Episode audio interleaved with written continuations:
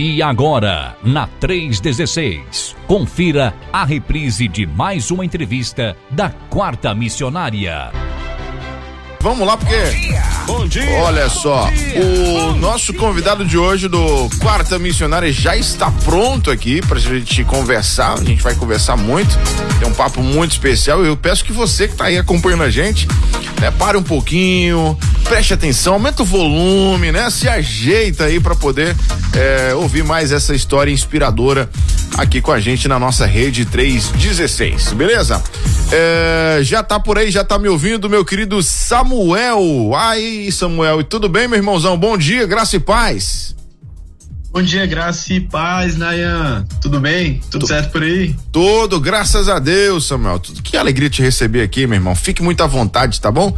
A casa é toda sua e a gente quer ouvir muito aqui a sua história com a gente no nosso quadro Quarta Missionária da 316. Você tá agora em Aparecida de Goiânia, é isso, Samuel? Exatamente, Nayan. Eu estou em Aparecida de Goiânia. Uhum.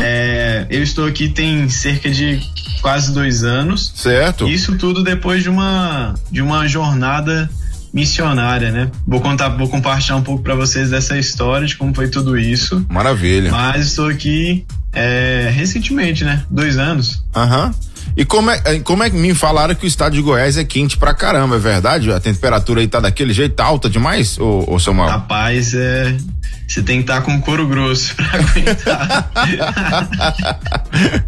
Se não tiver, vai ficar depois que sentir a fritura, né? Vai ficar. Eu sou natural de Brasília, Ceilândia.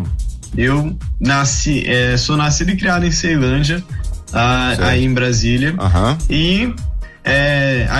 toda a história começa, essa minha jornada missionária, né? Ela acontece quando eu vou pro Radical Cristolândia, lá em Brasília. Entendi. Por missões nacionais. Então, pela Junta de Missões Nacionais. Aí, como que tudo acontece, né? Durante a pandemia, eu tava sentindo já no meu coração um desejo muito grande por servir. Por ter uma experiência missionária, por poder servir de forma integral no reino.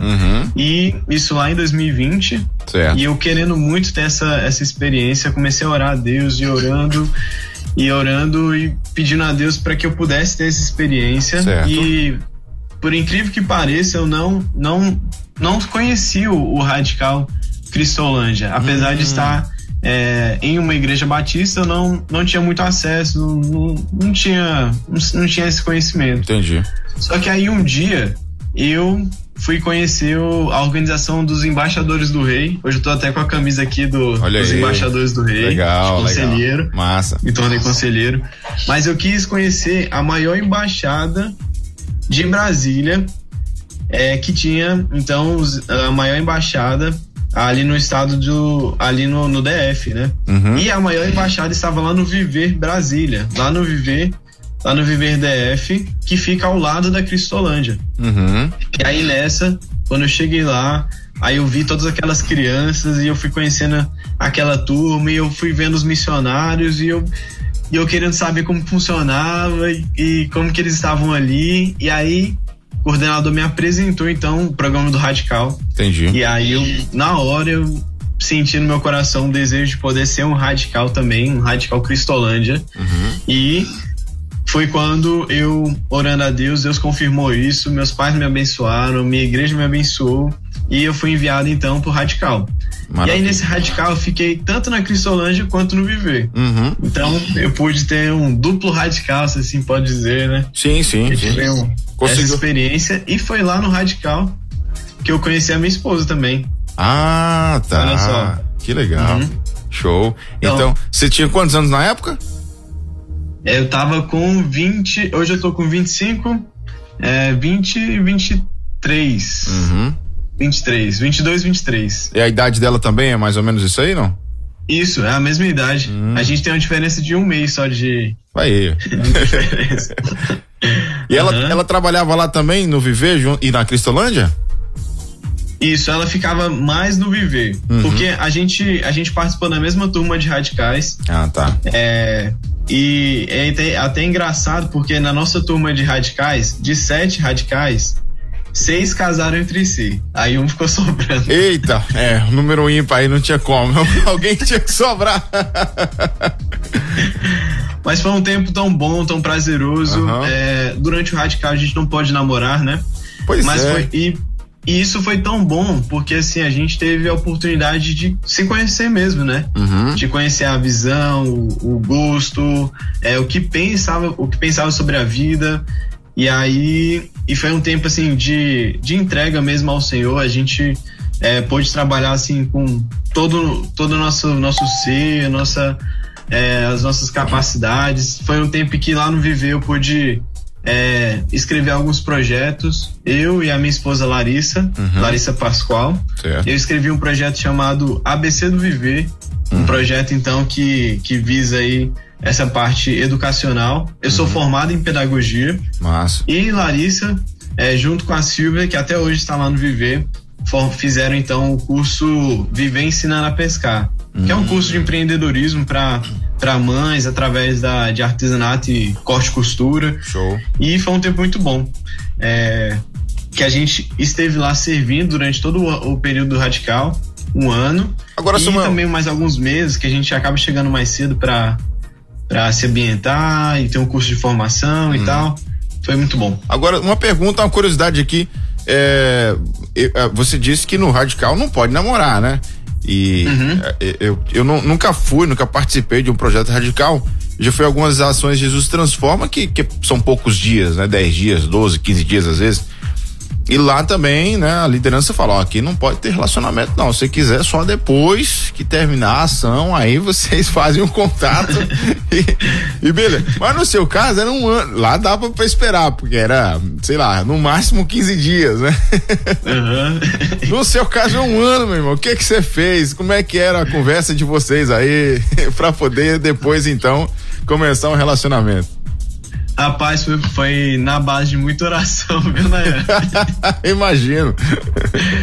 Mas assim, o ponto positivo é porque a gente se via todo dia, né? Uhum. Então a gente conseguia suprir o desejo do coração ali, vendo um ao outro, né? Aí e esse era um tempo que a gente tinha assim muito essa oportunidade de conversar mesmo sobre tudo e qualquer coisa. Entendi. E colocando um pouco dessa parte do sentimento de lado, né? Entendi. Tanto é que isso foi tão positivo, porque eu vejo que porque assim, quando terminou o Radical, eu já queria casar. Foi assim, ó, terminou o Radical, é casamento, minha filha, a gente vai casar. Muito bem. E é isso. Então a gente acabou nem namorando, né? A gente já noivou e casou. Entendi. Foi desse jeito. Porque acho que o ponto positivo de tudo isso foi ter tomado uma decisão muito racional. Uhum. Então, assim, legal. A gente colocava sempre as cartas na mesa, né? Legal. Essa pessoa sou eu, e aí eu conseguia ver, né, o lado ruim dela. Certo. Porque a gente tava todo dia, né? A gente tava todo dia junto, a gente... Óbvio. Então podia ver a parte ruim um do outro. Sim. E ver as cartas na mesa, né? Então é isso, ó. Eu quero isso, eu sou essa pessoa, e eu penso nisso pro futuro. E aí... Pô, legal isso que você tá falando, Samuel, porque eu acho que o fato de você já ter terminado o projeto, já casado, essa questão do namoro não fez muita falta, porque vocês já se conheciam, né? Vocês já passaram a realmente ter ali uma profundidade de conhecimento na história, um do outro, do jeito, das características. Então, assim, um ano de muita conversa, de muita troca de informações, facilita para que você tome uma decisão realmente, né, racional, como você falou.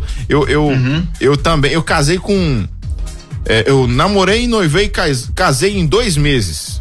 Foi 2 meses. Isso. 2 meses. 2 meses exatos, tá? Começamos a namorar com 1 mês, estávamos noivos e aí já tinha a data do casamento. E casamos. Mas por que isso aconteceu? Porque a gente conversava muito, mas muito mesmo. Era horas conversando.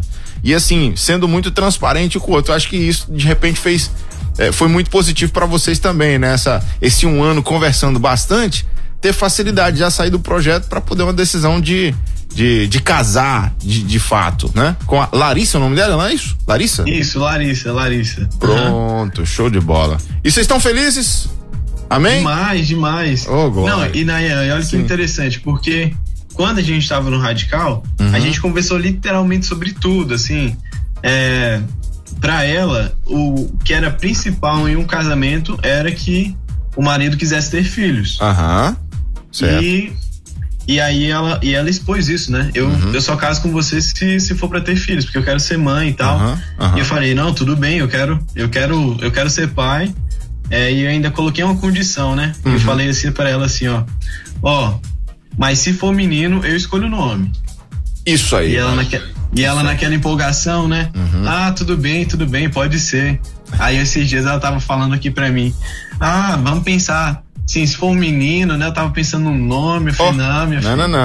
Combinado não sai caro. Combinado não sai caro. Mas aí, e outra coisa que a gente falava bastante era sobre o ministério, né? Porque durante o Radical, o programa ele é de um ano, e aí depois disso tem uma outra, por exemplo, se você quiser continuar lá no campo, você pode migrar pro missionário em formação e depois pro missionário de carreira. Sim. E a gente pensava muito sobre isso, né? O que a gente pensava pro futuro, o que a gente queria fazer. E naquela época eu nem pensava em ser pastor, nem tinha começado o seminário nem nada. Mas a gente já conversava sobre isso. E por umas 3 vezes eu perguntei pra Larissa, e se Deus me chamasse pro ministério pastoral? Você gostaria de ser uma esposa de pastor? Toparia o desafio? A gente sabe os desafios, a gente sabe como é que é o campo. Você aceitaria? E ela por 3 vezes aceitou de prontidão. E eu vi como Deus estava alinhando não só 2 pessoas que se amavam, mas alinhando propósitos. Maravilha. Então alinhando ali tanto o meu desejo de servir a igreja local, servir os batistas, como o dela também de servir de igual forma. Sendo essa parceira, essa mulher que estaria sempre ao lado, né?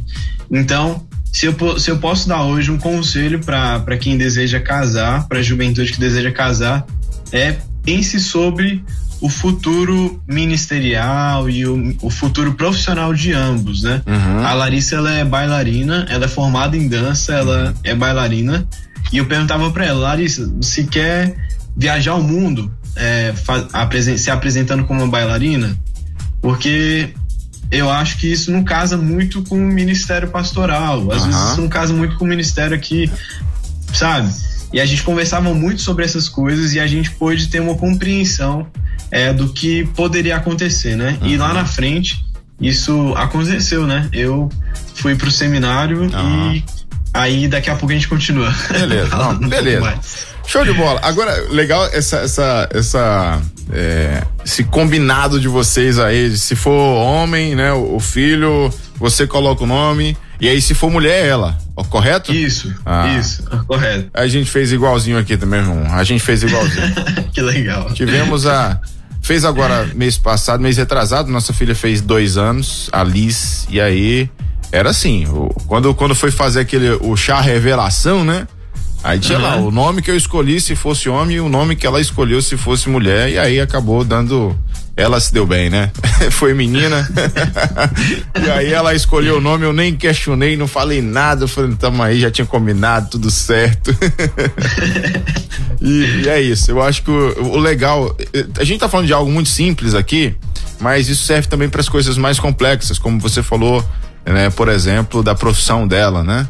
Já deixar as cartas na mesa, né? A gente vai combinar assim, beleza? Vai ser assim, tá, ok, então vamos pra frente. Então, quando as ideias estão batendo, quando os propósitos estão batendo, tudo flui mais fácil, tudo é mais leve, né? Bom, exato. 10h19 agora, no horário oficial de Brasília, e quem tá chegando agora para acompanhar a gente na 316, a gente tá conversando aqui com Samuel, e ele é lá de Aparecida de Goiânia, está neste momento no campo lá. A gente vai perguntar mais algumas coisinhas aqui para ele, mas você que tá aí chegando agora, você pode mandar sua pergunta também, caso você tenha alguma dúvida, né, sobre o campo missionário, sobre o trabalho específico do Samuel, pode mandar aqui pra gente no WhatsApp 11 930 030316. Antes de continuar aqui o nosso papo, Samuel, deixa eu só mandar um abraço aqui pro meu amigo Avelino, esse irmãozão Avelino é gente boa demais, lá de Nazaré da Mata, Pernambuco, tá todo dia com a gente aqui. Um bom dia pra você, Avelino, obrigado, meu irmão, pela sua companhia. Temos também a Márcia Bastos, que chegou por aqui, Bom dia, Nayan, estou sempre ligada aqui fazendo minhas pedaladas de quase todos os dias e hoje mais um dia abençoado, né? Pela nossa rede missionária, que Deus continue abençoando sua vida. Amém, minha irmã. E ela mandou um vídeo aqui pra gente, né? Já com a bicicleta aí no jeito. Um abraço, Márcia. Boa pedalada pra você, minha querida. Temos também aqui, quem mais? O pastor Nonato, que é da primeira igreja batista de Buriticupu. Acho que é isso, né? Buriticupu. Ou é Buriticupu? Não sei como é que pronuncia aqui, viu, pastorzão? Vai me perdoando aí. Lá do Maranhão. Tá aí acompanhando a nossa Rede 316. Ele até mandou um áudio aqui. Deixa eu ver se eu consigo ouvir o áudio do pastor Nonato. Olá, bom dia. Bom dia. Já tem uma chamada aqui. Na hora que ele foi mandar o áudio, alguém ligou pra ele. Aí deu ruim. Abraço para pastor Nonato. Deus te abençoe. Continue aí ligado com a gente. Chegou por aqui também a Rosângela, colocando aqui: bom dia, Nayan. Samuel Duarte é filho de um amigo de infância, Raimundo. Foram criados juntos aí nas ruas de Guariroba. Família que nos acompanhou por uns 30 anos. Samuel fez parte da minha igreja aí em Brasília. Parabéns, Samuel. Acompanho o seu trabalho via redes sociais em Aparecida de Goiânia. Você é bênção. Lembra da Rosângela, Samuel? Demais, demais. Bênção demais. Tá aí, ó. Um abraço, minha irmã. Registrando aqui, né, um pouco sobre a vida do Samuel, a Rosângela. Obrigado, meu querido, pela sua companhia, viu, Rosângela? Fica com a gente aí.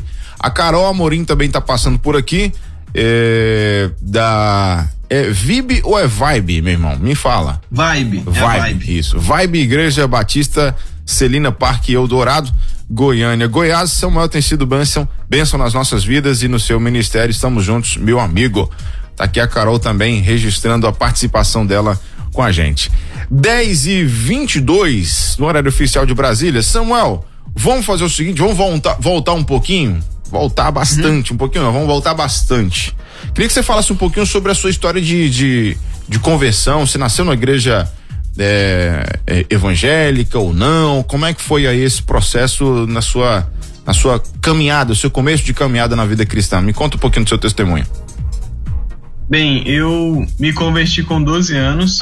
Não era, eu nasci em um lar que não era cristão.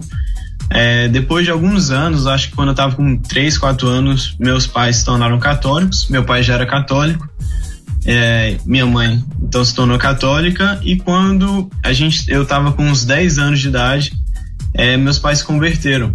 E aí eles se converteram em uma igreja, a Assembleia de Deus.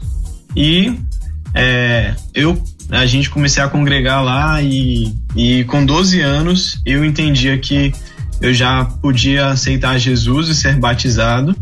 Então eu aceitei, com 15 anos eu me batizei e com 18 anos eu ainda dentro da igreja Assembleia, comecei a fazer vários questionamentos, né? Eu tinha muitas dúvidas, eu me perguntava muito a respeito de salvação, a respeito da liturgia do culto.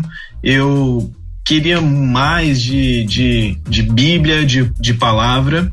E foi quando a gente acabou se mudando. A gente se mudou então lá para Guariroba, e que é um dos bairros lá de Ceilândia, e a gente se mudou. E cara, na rua onde que a gente estava morando tinha uma igreja batista. E nessa igreja batista, todas as vezes que a gente passava por ela para ir para a igreja, eu escutava um louvor tão bonito, tão bonito, que aí quando eu tava lá já perto dos 18, eu falei pros meus pais, né? Eu falei assim: olha, eu gostaria muito de visitar essa igreja aqui e tal. E aí os meus pais falaram: olha, quando você fizer 18 anos, aí você pode tomar essa decisão, se você quiser mudar de igreja, ir pra lá e tal. E aí quando eu fiz 18 anos, aí eu pedi permissão pros meus pais, eles me autorizaram. E aí eu fui lá pra Igreja Batista, que é a Igreja Batista 1º de Maio. Pastor Carlos, e foi uma benção o tempo que eu estive lá. O pastor Carlos e toda a igreja sempre me abraçaram muito, sempre cuidaram de mim. E quando eu fui pra lá, então os meninos achavam uma graça, porque eu fazia no culto de jovens, tinha uma rodinha e no final do culto o pessoal sentava para conversar, né? E eu fazia muitas perguntas, muitas perguntas. E eles, assim, com todo prazer, né? Eu acho que eles achavam, assim, um barato, né? Quem é esse rapaz aqui que não sabe nada? É, como assim? Perguntando tudo. E foi o tempo que eu mais cresci na fé, pude entender mais sobre quem era Jesus, e foi o maior tempo de crescimento, né? Então, eu me converto com 12 anos na Assembleia, e com 18 anos eu vou para a Igreja Batista, e ali eu tenho então esse crescimento de base doutrinária, sobre quem é Jesus, sobre tudo, né? Foi o tempo que eu mais cresci. E quando, depois de 5 anos, né, eu vou então para o Radical e tenho toda essa experiência. Maravilha, show de bola então. Então você veio de uma igreja, você tem aí as suas raízes, vamos dizer assim, de uma igreja pentecostal, né, da Assembleia de Deus.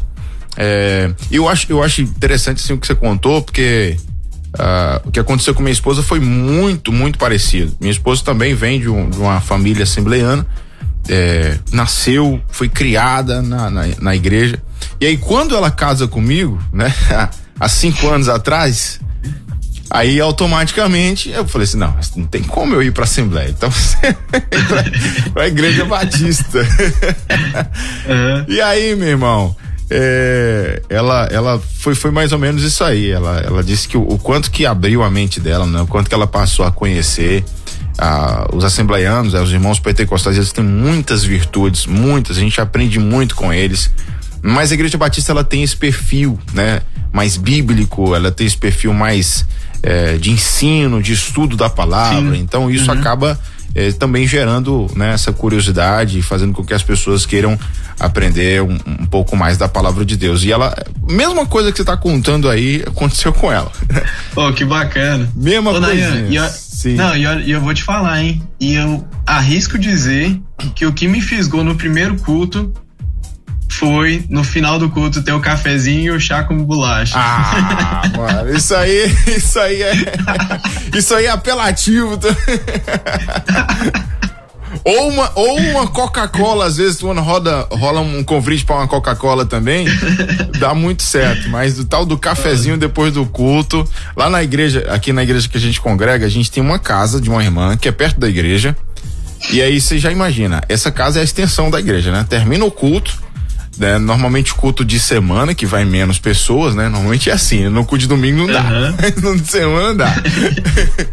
Termina o culto, todo mundo vai pra casa dessa irmã fazer o quê? Tomar café. Ela bota lá 2 garrafas de café e a gente seca essa garrafa de café, proseando lá, conversando, contando coisa boa. É desse jeito, a gente gosta do cafezinho. Ó, tem a Carol aqui dizendo o seguinte, ele foi resposta das nossas orações. Carol Amorim tá falando aqui sobre você. Tem também aqui a Adriane Cardoso. Samuel é uma bênção, entendeu? A caminhada discipular, é visível o seu amor pelo projeto missionário. Samuel e Larissa, já amo vocês. A Adriane Cardoso, Vibe Igreja, Goiânia, Goiás, está aqui também registrando sua participação. Temos... E a Adriane, ela é esposa do pastor Fernando Lemos, que eles são missionários de missões nacionais, que estão nessa plantação de igreja da Vibe Igreja, no Celina Park, aqui em Goiânia. Certo. E eles agora estão plantando uma nova igreja, e aí é onde eu entro, que eu e Larissa somos resposta de oração para uma plantação de igreja, que é a Vibe. Ah, então, tá.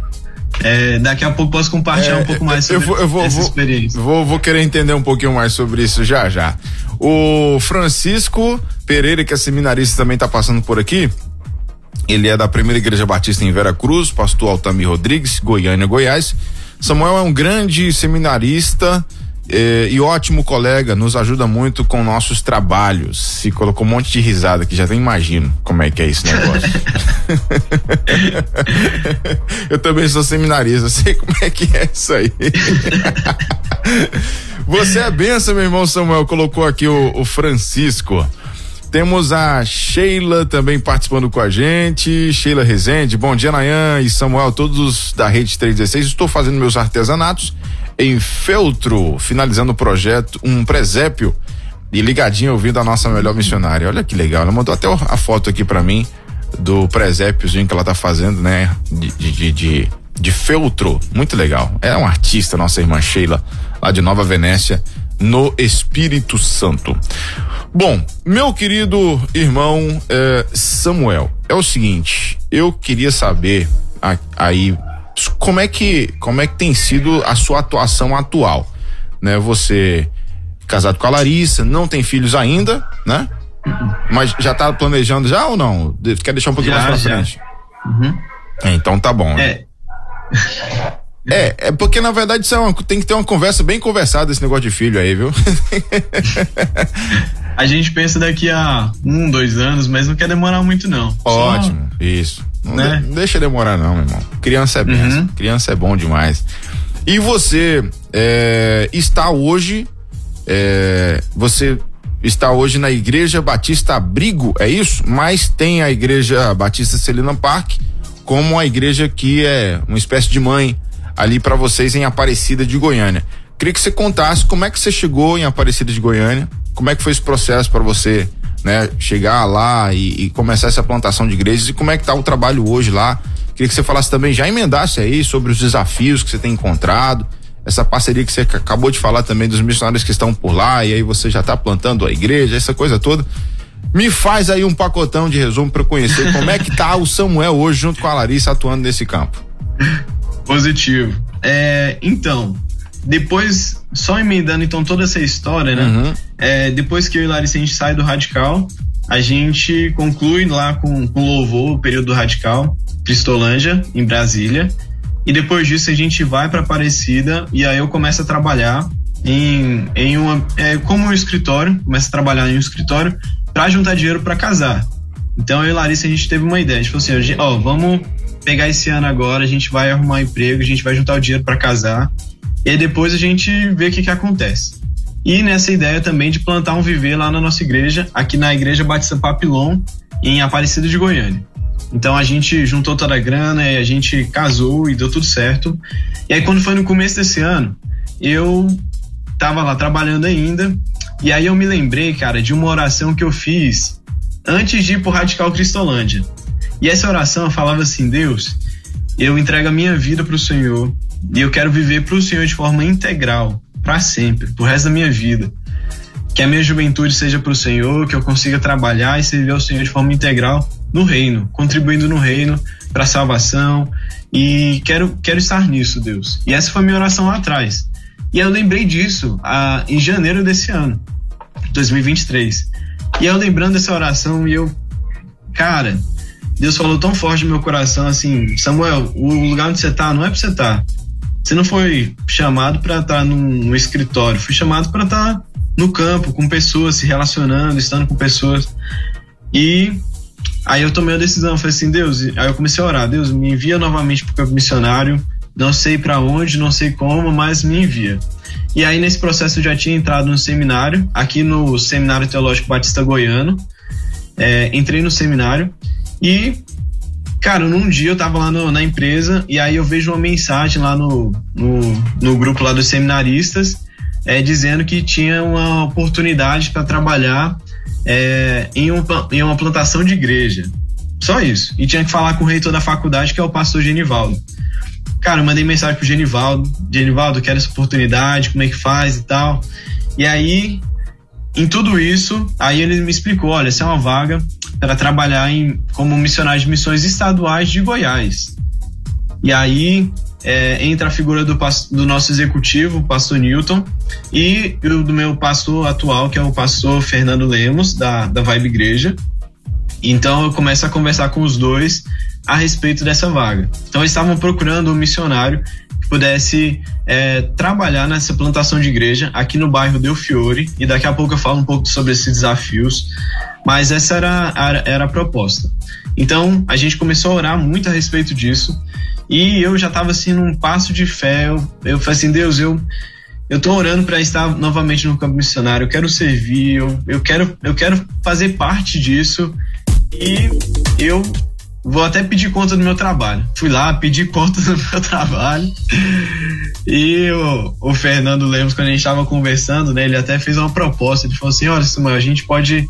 Faz o seguinte, você continua no seu trabalho por enquanto, e aí você faz um período de experiência lá no campo, porque para você sentir, para ver se é isso mesmo. E aí eu já liguei para ele e falei assim: pastor, já pedi foi conta do meu trabalho, eu já tô à disposição aqui para servir no campo, para ser o missionário de missões estaduais. Eu tô orando muito por isso, eu quero isso, mas se não der certo, amém, mas eu já tomei a decisão, é isso. E aí eu fui lá pedir conta. E aí, em março, eu entro, então, como missionário de missões estaduais nesse campo, aqui em Aparecida de Goiânia, na Vila Del Fiore, Residencial Del Fiore, que é um bairro muito carente, com muitas necessidades ali sociais mesmo. E tanto é que, assim, uma quadra de distância, uns 500 metros ali da igreja, tem um assentamento, que o assentamento, para quem não conhece, é uma área que pode ser particular, que é invadida por pessoas que não têm onde morar. E aí as casas lá são normalmente de madeirite, não tem esgoto, não tem energia, não tem o mínimo da dignidade urbana, né? Não tem nada disso. E assim, lá vivem mais de 1.000 famílias, se você tem ideia, Nayan, 1.000 famílias, cara, é muita gente. E criança, muita gente. E esse é o nosso contexto. Então é um contexto social muito carente da palavra de Deus, muito carente socialmente mesmo. Pessoas ali que vivem à base do assistencialismo, né? Então, ali eu começo em março. Eu sou muito... Quando eu chego, eu fui bem recebido pela comunidade, fui bem recebido ali pelo grupo local. E aonde a igreja hoje, que é a Igreja Batista Abrigo, a igreja na qual eu e a minha esposa nós estamos nesse processo de plantação de igreja, tem também um projeto social. Então, a Igreja Batista Abrigo, ela nasce a partir de um projeto social, que é um projeto chamado Mulheres em Ação, que é um projeto que, cara, é um projeto incrível. Toda semana, toda quarta e todo sábado, fazemos a entrega de cestas verdes, verduras, legumes, frutas, folhagem. Toda quarta do sábado entrega, então, um balde de verduras para essa comunidade carente, né? Para as pessoas que estão ali.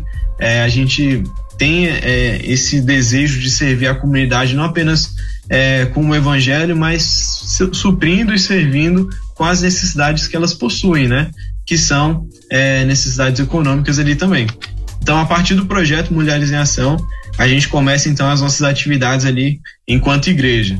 E aí, nesse processo, eu e Larissa, a gente sendo mentoreado sempre pelo pastor Fernando e a Adriane, nessa visão discipular, que é a visão de igreja multiplicadora, né? Nessa visão de fazer discípulos. Então, nós estamos... toda semana fazemos o alinhamento com o pastor, sentando nesse discipulado, pensando como trabalhar então o discipulado com as famílias, como fazer ali de forma estratégica esse discipulado, e tem sido incrível. Olha, porque desde março ali eu tive um período ali então para ser aceito pela comunidade, pelas pessoas, e depois desse período a gente recebeu, então, a carreta missionária, que passou lá no Del Fiore.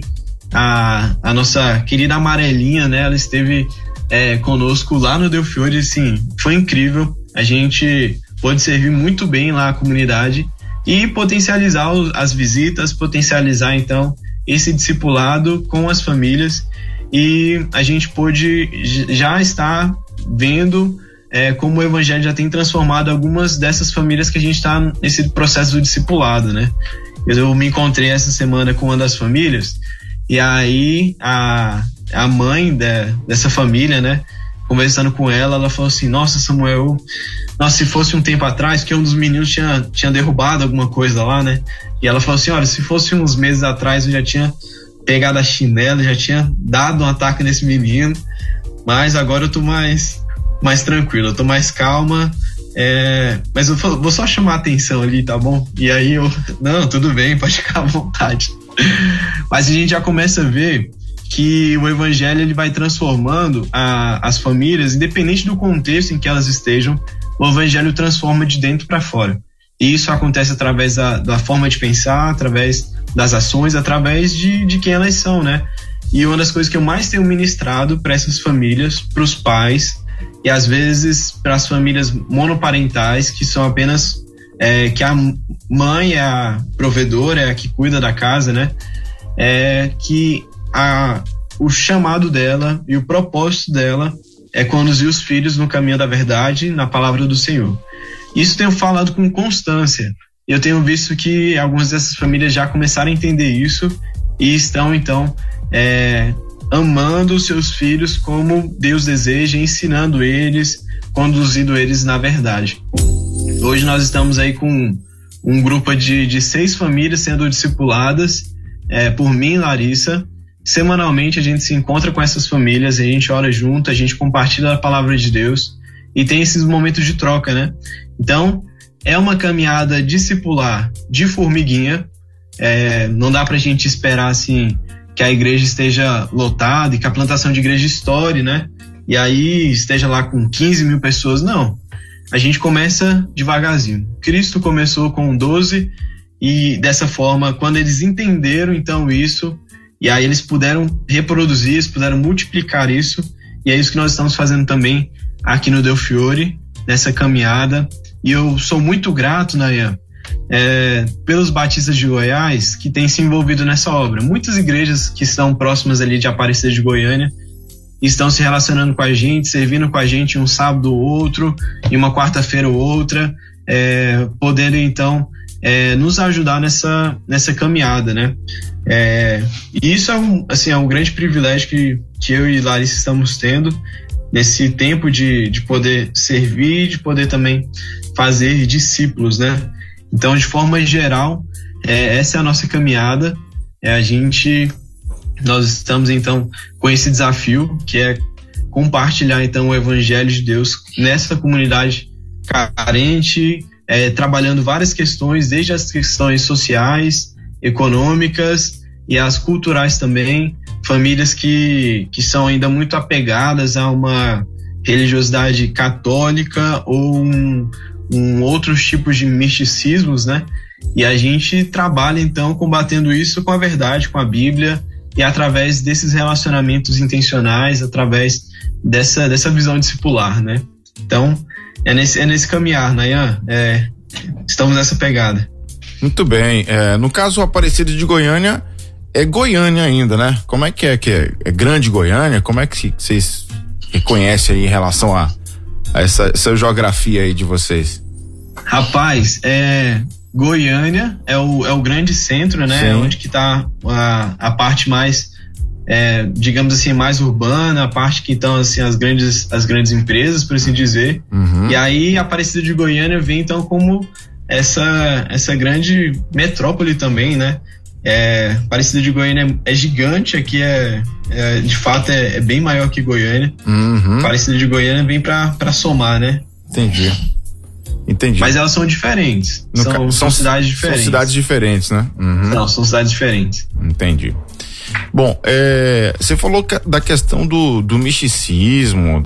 É o maior desafio aí de vocês pregar o evangelho para esse tipo de pessoas que creem em várias religiões ou tem ali, de repente, outra religião específica. Como é que tem sido a recepção da comunidade aí? Da família de vocês, tem conseguido fazer esses discipulados de forma tranquila? Tem algumas quando eu falo desafios, ô Samuel, eu falo desafios diversos assim, né? Às vezes você chega numa comunidade e você é tido ali como um estranho e as pessoas têm dificuldade de abrir a porta pra você, ou às vezes por saber que você tá ali querendo pregar o evangelho e já existe uma outra religião ali predominando, uma denominação predominando, também existe essa resistência. Tá fluindo, tá tendo dificuldade? Como é que tem sido esse trabalho aí em relação a essa recepção do pessoal? Assim, a Igreja Batista Abrigo, ela ela está dentro do Del Fiore, uhum. E a grande parte das famílias que frequentam o projeto para buscar as cestas verdes, sim, são essas famílias que estão lá no assentamento. Uhum. Então a gente tem olhado para o assentamento como o campo que a gente está investindo mais agora. Entendi, né? Entendi. Então eu tenho ido para lá e feito então essas ações. De desafios, o que a gente observa é o seguinte, é porque dentro desse contexto existem várias esferas. Uhum. Então, por exemplo, existe a esfera essa esfera familiar, que muitas das vezes não tem a representação, não tem ali o pai presente, e às vezes esse pai, ele tem problema com alcoolismo, sim, ele sim. é aquela pessoa que faz os bicos, então ele passa o dia inteiro fora, chega à noite, e às vezes esse chegar à noite é só para comer e dormir e ir embora, ou às vezes até chegando alcoolizado, como é o caso de algumas das famílias que a gente visita, né? Uhum. Então, primeiro que as famílias são desestruturadas. Entendi. E aí você vê que não tem esse cuidado, por exemplo, de como você deve ter com a sua filha. O cuidado, por exemplo, com a higiene dela, com uhum. as roupas que ela está vestindo, sim, com o que ela está falando. Uhum. As crianças, elas crescem soltas, né? Elas andam por todos os cantos, elas fazem todo tipo de coisa. Entendi. Dentro lá do assentamento, por exemplo, tem essa questão social com relação ao tráfico, que a gente já identificou lá como uhum. algo presente, sim, e com pessoas que você nem imagina, né? A gente descobriu esses dias que uma das pessoas lá envolvidas com isso é uma pessoa idosa e que manda em grande parte das coisas lá. Então, assim, uhum. Então tem essa questão então do tráfico, tem a questão do assistencialismo por parte do governo. Então você vê que tem muitas famílias lá que elas não querem trabalhar porque, sabe, não precisa, ela já ganha alguns auxílios, ela recebe, várias pessoas vão lá fazer doação e elas pegam essas doações, então, sabe, elas não precisam trabalhar, elas podem viver naquela vida medíocre ainda, por assim dizer. E dentro desse contexto ainda tem o contexto religioso. Uhum. Dentro, por exemplo, do assentamento, eu e a Larissa, a gente já identificou mais de 7 igrejas de denominações pentecostais que não conversam entre si. Uhum. Isso é tipo assustador. Você vê tipo assim várias pequenas igrejas de 10, 15 pessoas que às vezes mais afastam as pessoas do que agregam uhum. pessoas. Então você vê que por conta de ter toda essa pulverização então pentecostal dentro daquele ambiente, muitas pessoas nem querem ouvir sobre o evangelho porque pensam que vai ser a mesma forma de falar, a mesma uhum. forma de trazer. Uhum. Então essa esfera, por exemplo, e a esfera educacional. Muitas crianças lá não estudam porque não tem vaga na escola. Uhum. E as vagas que tem estão muito longe. E então, aí você vai unindo, entendeu, né? Aí você junta uma coisa a outra. Aí você junta a família, uhum. aí você junta aonde moram, aí você junta essas questões sociais, uhum. econômicas. Sim.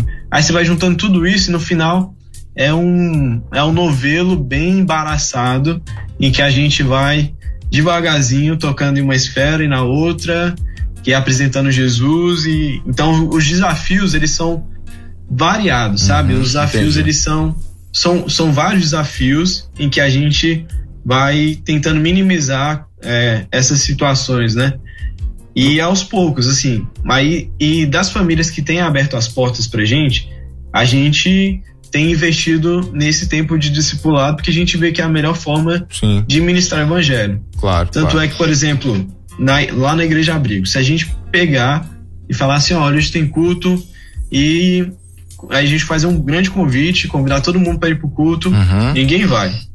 Mas se você pegar e falar assim, ó, vai ter o sorteio de 100 cestas básicas, cara, não vai caber na igreja. Não cabe, entendi, não cabe. Entendi. Então, a gente trabalha então dessa forma, tanto servir na comunidade com as verduras, com cesta básica e de algumas formas, como com essa administração através do discipulado.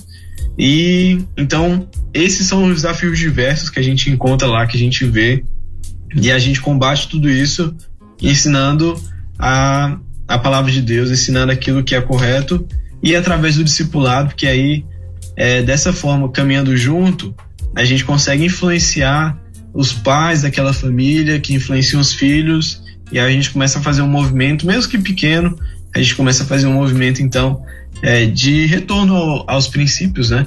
A gente faz esse movimento, então, para Cristo. Entendi. Mas os desafios são muitos, amigo. A Igreja Batista Abrigo, ela está sendo plantada por vocês, então, por você e pela Larissa. Vocês começaram desde quando? Quanto tempo vocês estão aí já? Desde março. Março agora, né? Março agora. Então tem pouquinho tempo, né? Alguns meses só. Uns 9 meses. E vocês têm um templo, né? Alugaram algum lugar? Como é que é? Já existe um templo, já existe. Ah, tá. Esse templo era de outra igreja? Como é que era isso? Esse templo, ele era usado... Antigamente havia uma igreja de Cristo lá, aí ela saiu e entrou o projeto social Mulheres em Ação.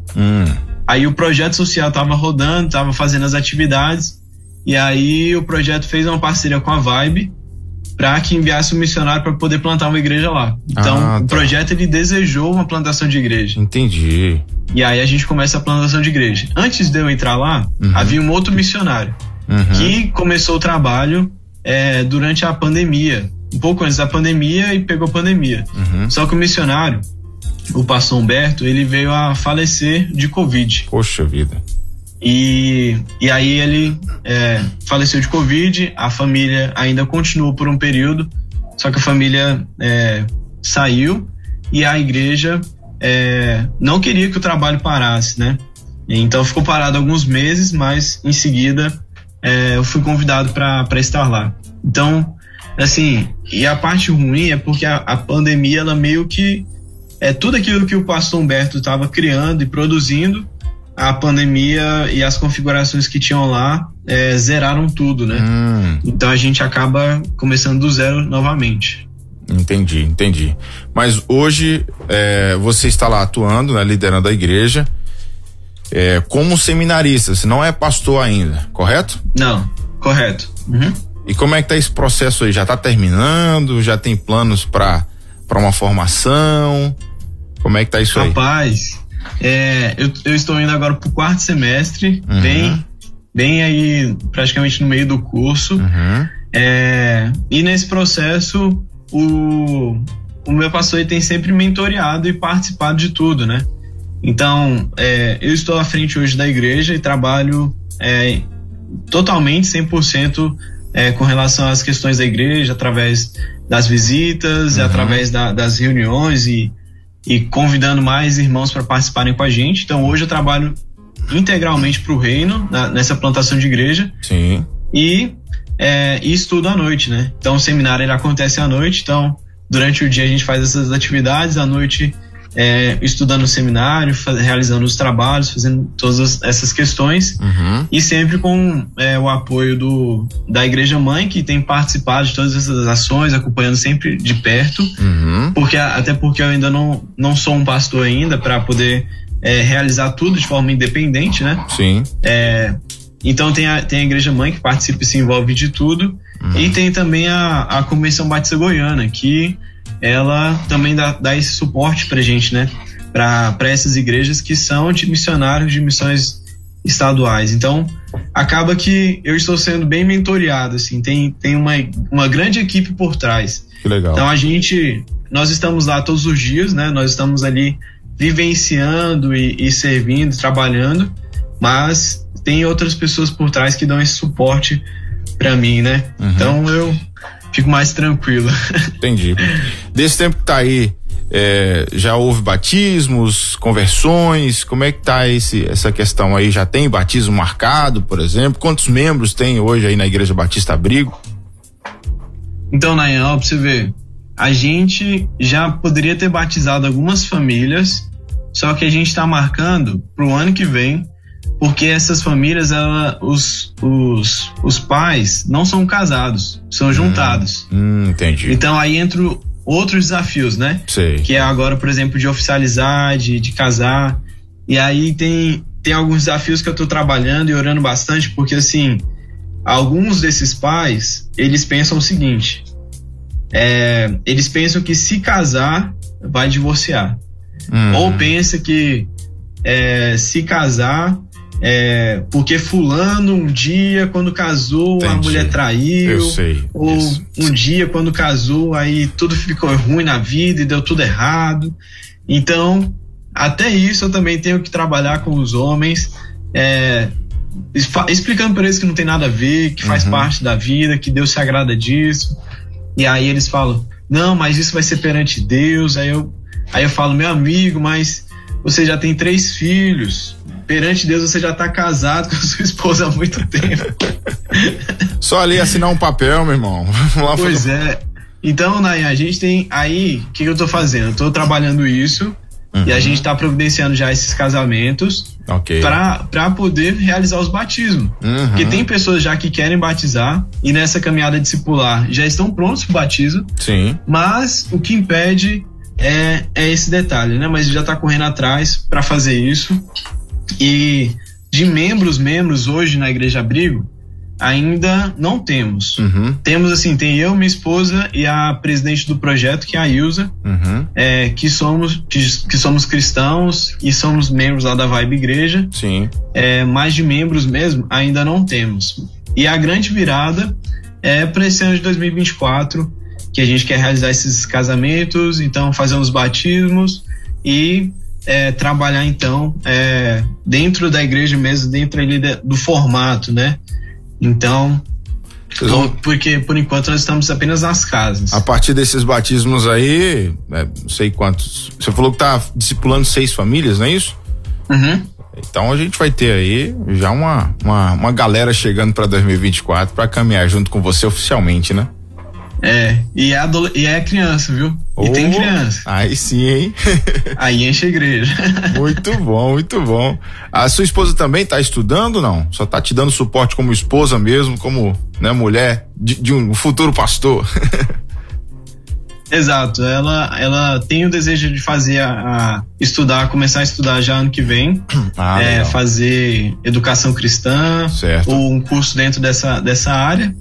Mas atualmente não, ela não tem estudado. Entendi. Só dando esse suporte. Beleza. A gente pensa, Nayan, de ano que vem fazer um projeto dentro da comunidade com crianças. Então assim, aí entra em peso grande parte das ações de Larissa, porque a gente está pensando em trazer o balé para a comunidade. Então estamos pensando em alguns pontos, em alguns quesitos assim. E aí entra esse trabalho forte, né? Com crianças também. Vocês vão ter muito trabalho em 2024, meu irmão. Se prepare. Mas é isso, plantação de igreja é isso. São sementes, né? Que você vai ali plantando, regando, para daqui a pouquinho começar a colheita aí, pra glória de Deus.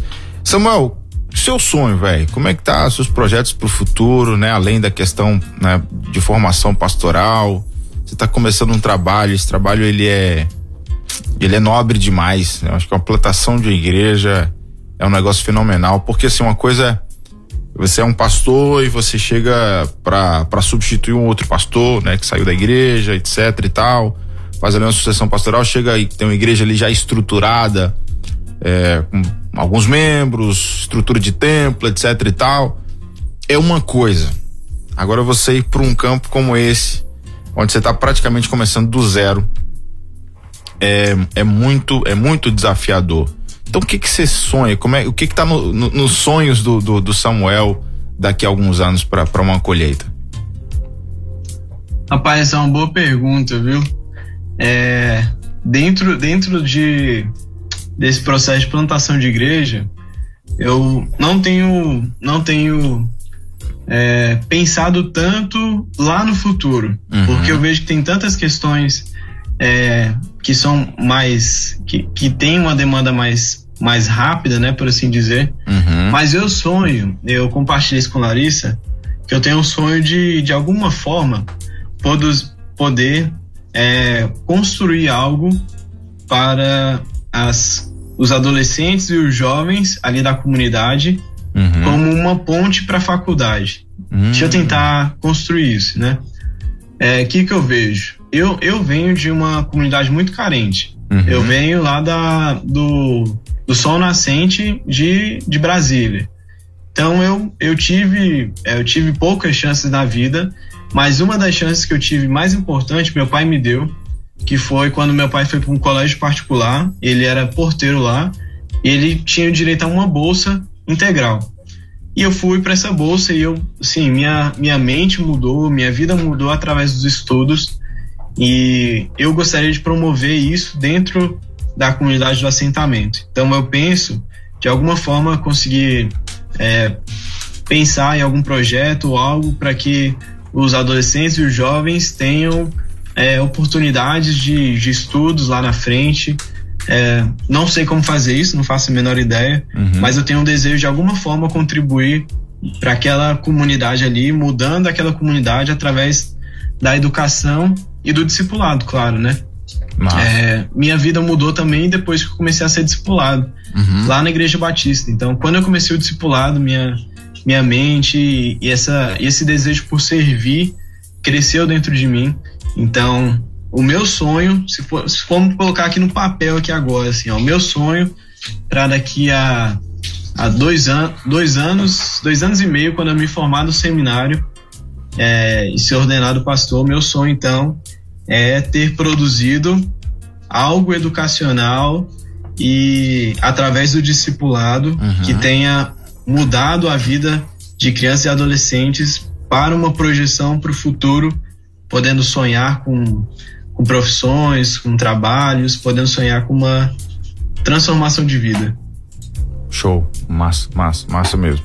Bom, Deus abençoe. Se você quiser, nesse momento, o Samuel, fazer algum pedido de oração, o pessoal que está acompanhando a gente aí, tem motivos específicos de oração que você queria que as pessoas te ajudassem nesse momento aí, no contexto do trabalho que você está à frente hoje aí? Amém. 2 pedidos de oração. O primeiro, orem para que as famílias do Del Fiore e assentamento sejam salvas. Esse é o primeiro pedido de oração, para que as famílias do Del Fiore e assentamento sejam salvas em Aparecida de Goiânia. E o segundo pedido é para que as famílias desejem ser discipuladas, que as famílias desejem participar dessa visão discipular, porque essa é a chave, Nayan, é o discipulado. O discipulado vai mudar aquela comunidade e vai acabar com o tráfico e vai acabar com essa visão de assistencialismo, e as pessoas vão mudar de vida, vão trabalhar e as coisas vão ser transformadas, né? Então, orem por salvação e pelo discipulado, para que as famílias queiram viver a visão discipular. Pretende começar um pequeno grupo aí em breve? Sim. Olha, das famílias, elas já estão praticamente prontas já para esse pequeno grupo. Eu só tô deixando virar agora esse ano para que a gente traga essas ideias e as famílias já estejam juntas, mas o pequeno grupo já tá praticamente pronto já. Legal, maravilha, show de bola. Bom, 11:02. Samuel, você queria falar mais alguma coisa que de repente eu não tenha te perguntado, né? Tem mais alguma informação sobre o campo, algum agradecimento, alguma palavra motivacional aí para quem tá ouvindo a programação em relação à vida missionária? Eu queria que você ficasse muito à vontade aí para suas palavras finais aqui no nosso bate-papo da Quarta Missionária de hoje. Positivo, obrigado Nayan pelo convite, obrigado Luiz pelo convite, obrigado por ter esse espaço para poder falar. Eu sou um jovem de 25 anos que está aí caminhando para o 4º semestre do seminário. Não tenho nada de especial, não sou diferente dos demais, eu sou um cristão que entendeu que deve servir, que deve fazer discípulos. E eu trago uma mensagem para a nossa juventude. Às vezes a gente pensa que a gente primeiro tem que construir grandes riquezas para poder depois servir ao reino, tem que ter casa, carro, tem que ter a faculdade, tem que ter tudo para começar a servir ao reino, mas não é bem assim. A gente está no mundo real, tem pessoas que precisam de você hoje, então abra o seu coração, ore para que Deus te direcione no caminho que você deve seguir. Então eu trago essa mensagem para a nossa juventude, independente da sua idade, independente de como você esteja, ore para que Deus te envie para o seu campo missionário, e isso pode ser para a sua faculdade, para o seu trabalho, para a sua família, Ore para que Deus te coloque no centro da vontade dele e deixe ser usado por Deus. Gente, todas essas coisas que eu e Larissa estamos fazendo, é tudo Deus direcionando, porque a gente não tem competência para isso. É o Espírito Santo que vai capacitando, é o Espírito Santo que vai conduzindo nossas vidas. Então, deixe ser usado por Deus, que o Espírito Santo guie as nossas vidas hoje e sempre. E agora, não sendo um recado só para a juventude, para todos os cristãos, meus irmãos, nós temos um chamado: ide e fazei discípulos. Ide. Então, isso é para todos nós, batistas, todos nós que entendemos essa mensagem. Vamos adiante. Vamos caminhar com Cristo e caminhar com pessoas, discipulando na verdade que é Cristo Jesus. E, meus irmãos, muito obrigado por ter ouvido um pouquinho dessa história, dessa trajetória. Deixo aqui meu agradecimento à Rede 316. E quem quiser acompanhar as minhas redes sociais, eu tenho postado muita coisa sobre o campo missionário. Samuel Duarte BR. Então, Samuel Duarte BR, você vai encontrar lá alguns fotos, vídeos da plantação de igreja, desse trabalho que nós estamos fazendo e com alguns projetos para o ano que vem também. Beleza, Samuel Duarte BR. Pessoal, segue aí no Instagram e já acompanha o trabalho lá do Samuel, beleza? Samuelzão, um abraço, tá bom? Deus te abençoe muito, Deus te use nesse tempo, neste lugar, e você e a Larissa sejam pontes de vida e salvação para essas pessoas. E sempre que você quiser, chega por aqui pra gente conversar um pouquinho mais, que a gente tá aqui à disposição, querendo muito saber como é que vai fluir esse trabalho aí. Em 2024 a gente volta a conversar. Normalmente eu não tô por aqui de manhã, não. De manhã é o Elber, né? O pastor Elber. Meu programa é à tarde. Né? Mas hoje eu estou substituindo ele aqui, mas à tarde também as portas estão abertas, os microfones estão abertos para você, para a gente poder conhecer um pouquinho mais do seu trabalho, tá bom? Que Deus te abençoe muito, muito mesmo. Amém. Abraço, Nayan, abraço à Rede 316 e a todos que estão nos ouvindo. Que Deus nos abençoe. Abraço, meus irmãos. Amém. Valeu, Samuel. Deus te abençoe. Tchau, tchau. Bom, é isso, meu povo. Conversamos então com o Samuel Duarte. Ele tá lá em Aparecida de Goiânia, né? Nesse trabalho lindo, maravilhoso de plantação de igrejas, e que queria que você continuasse orando por ele. Não pare de orar por ele, não, viu? Samuel Duarte e a esposa Larissa, coloca esse casal nas suas orações, beleza? Quarta Missionária volta quarta que vem, claro, né? Quarta-feira que vem tem mais histórias pra você do campo missionário na sua Rede 316. Combinado? Você acabou de ouvir mais uma sensacional reprise da Quarta Missionária aqui na Rede 316.